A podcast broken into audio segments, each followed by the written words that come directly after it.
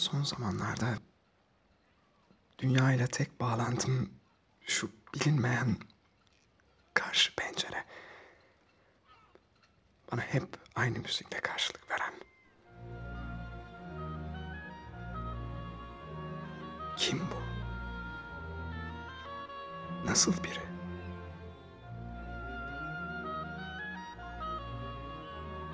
Bir sabah onu bulmaya çıkmıştım. Ama sonra bir daha düşündüm. Belki de bilmemek ve hayal etmek daha iyidir.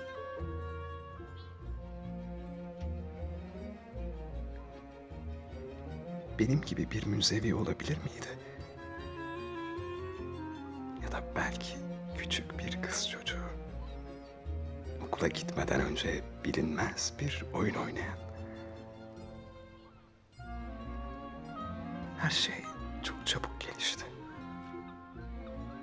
Şu şüphe uyandırıcı ağrı, öğrenmek için inat edişim, bilmek isteyişim. Sonra da karanlık.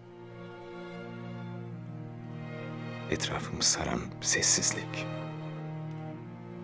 Sessizlik.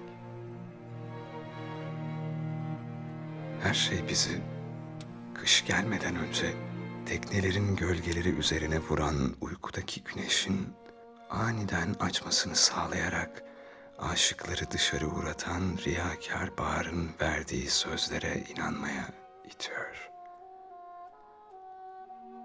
Kış gelmeden önceki her şeye inanmaya itiyor. Tek üzüntüm Anna.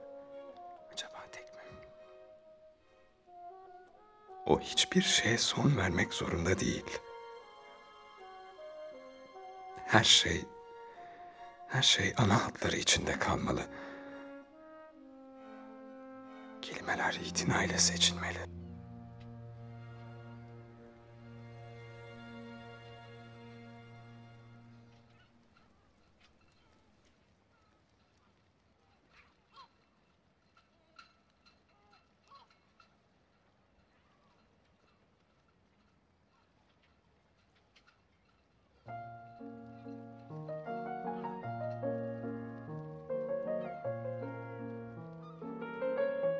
Ama neden? Neden hiçbir şey beklediğimiz gibi olmuyor? Neden?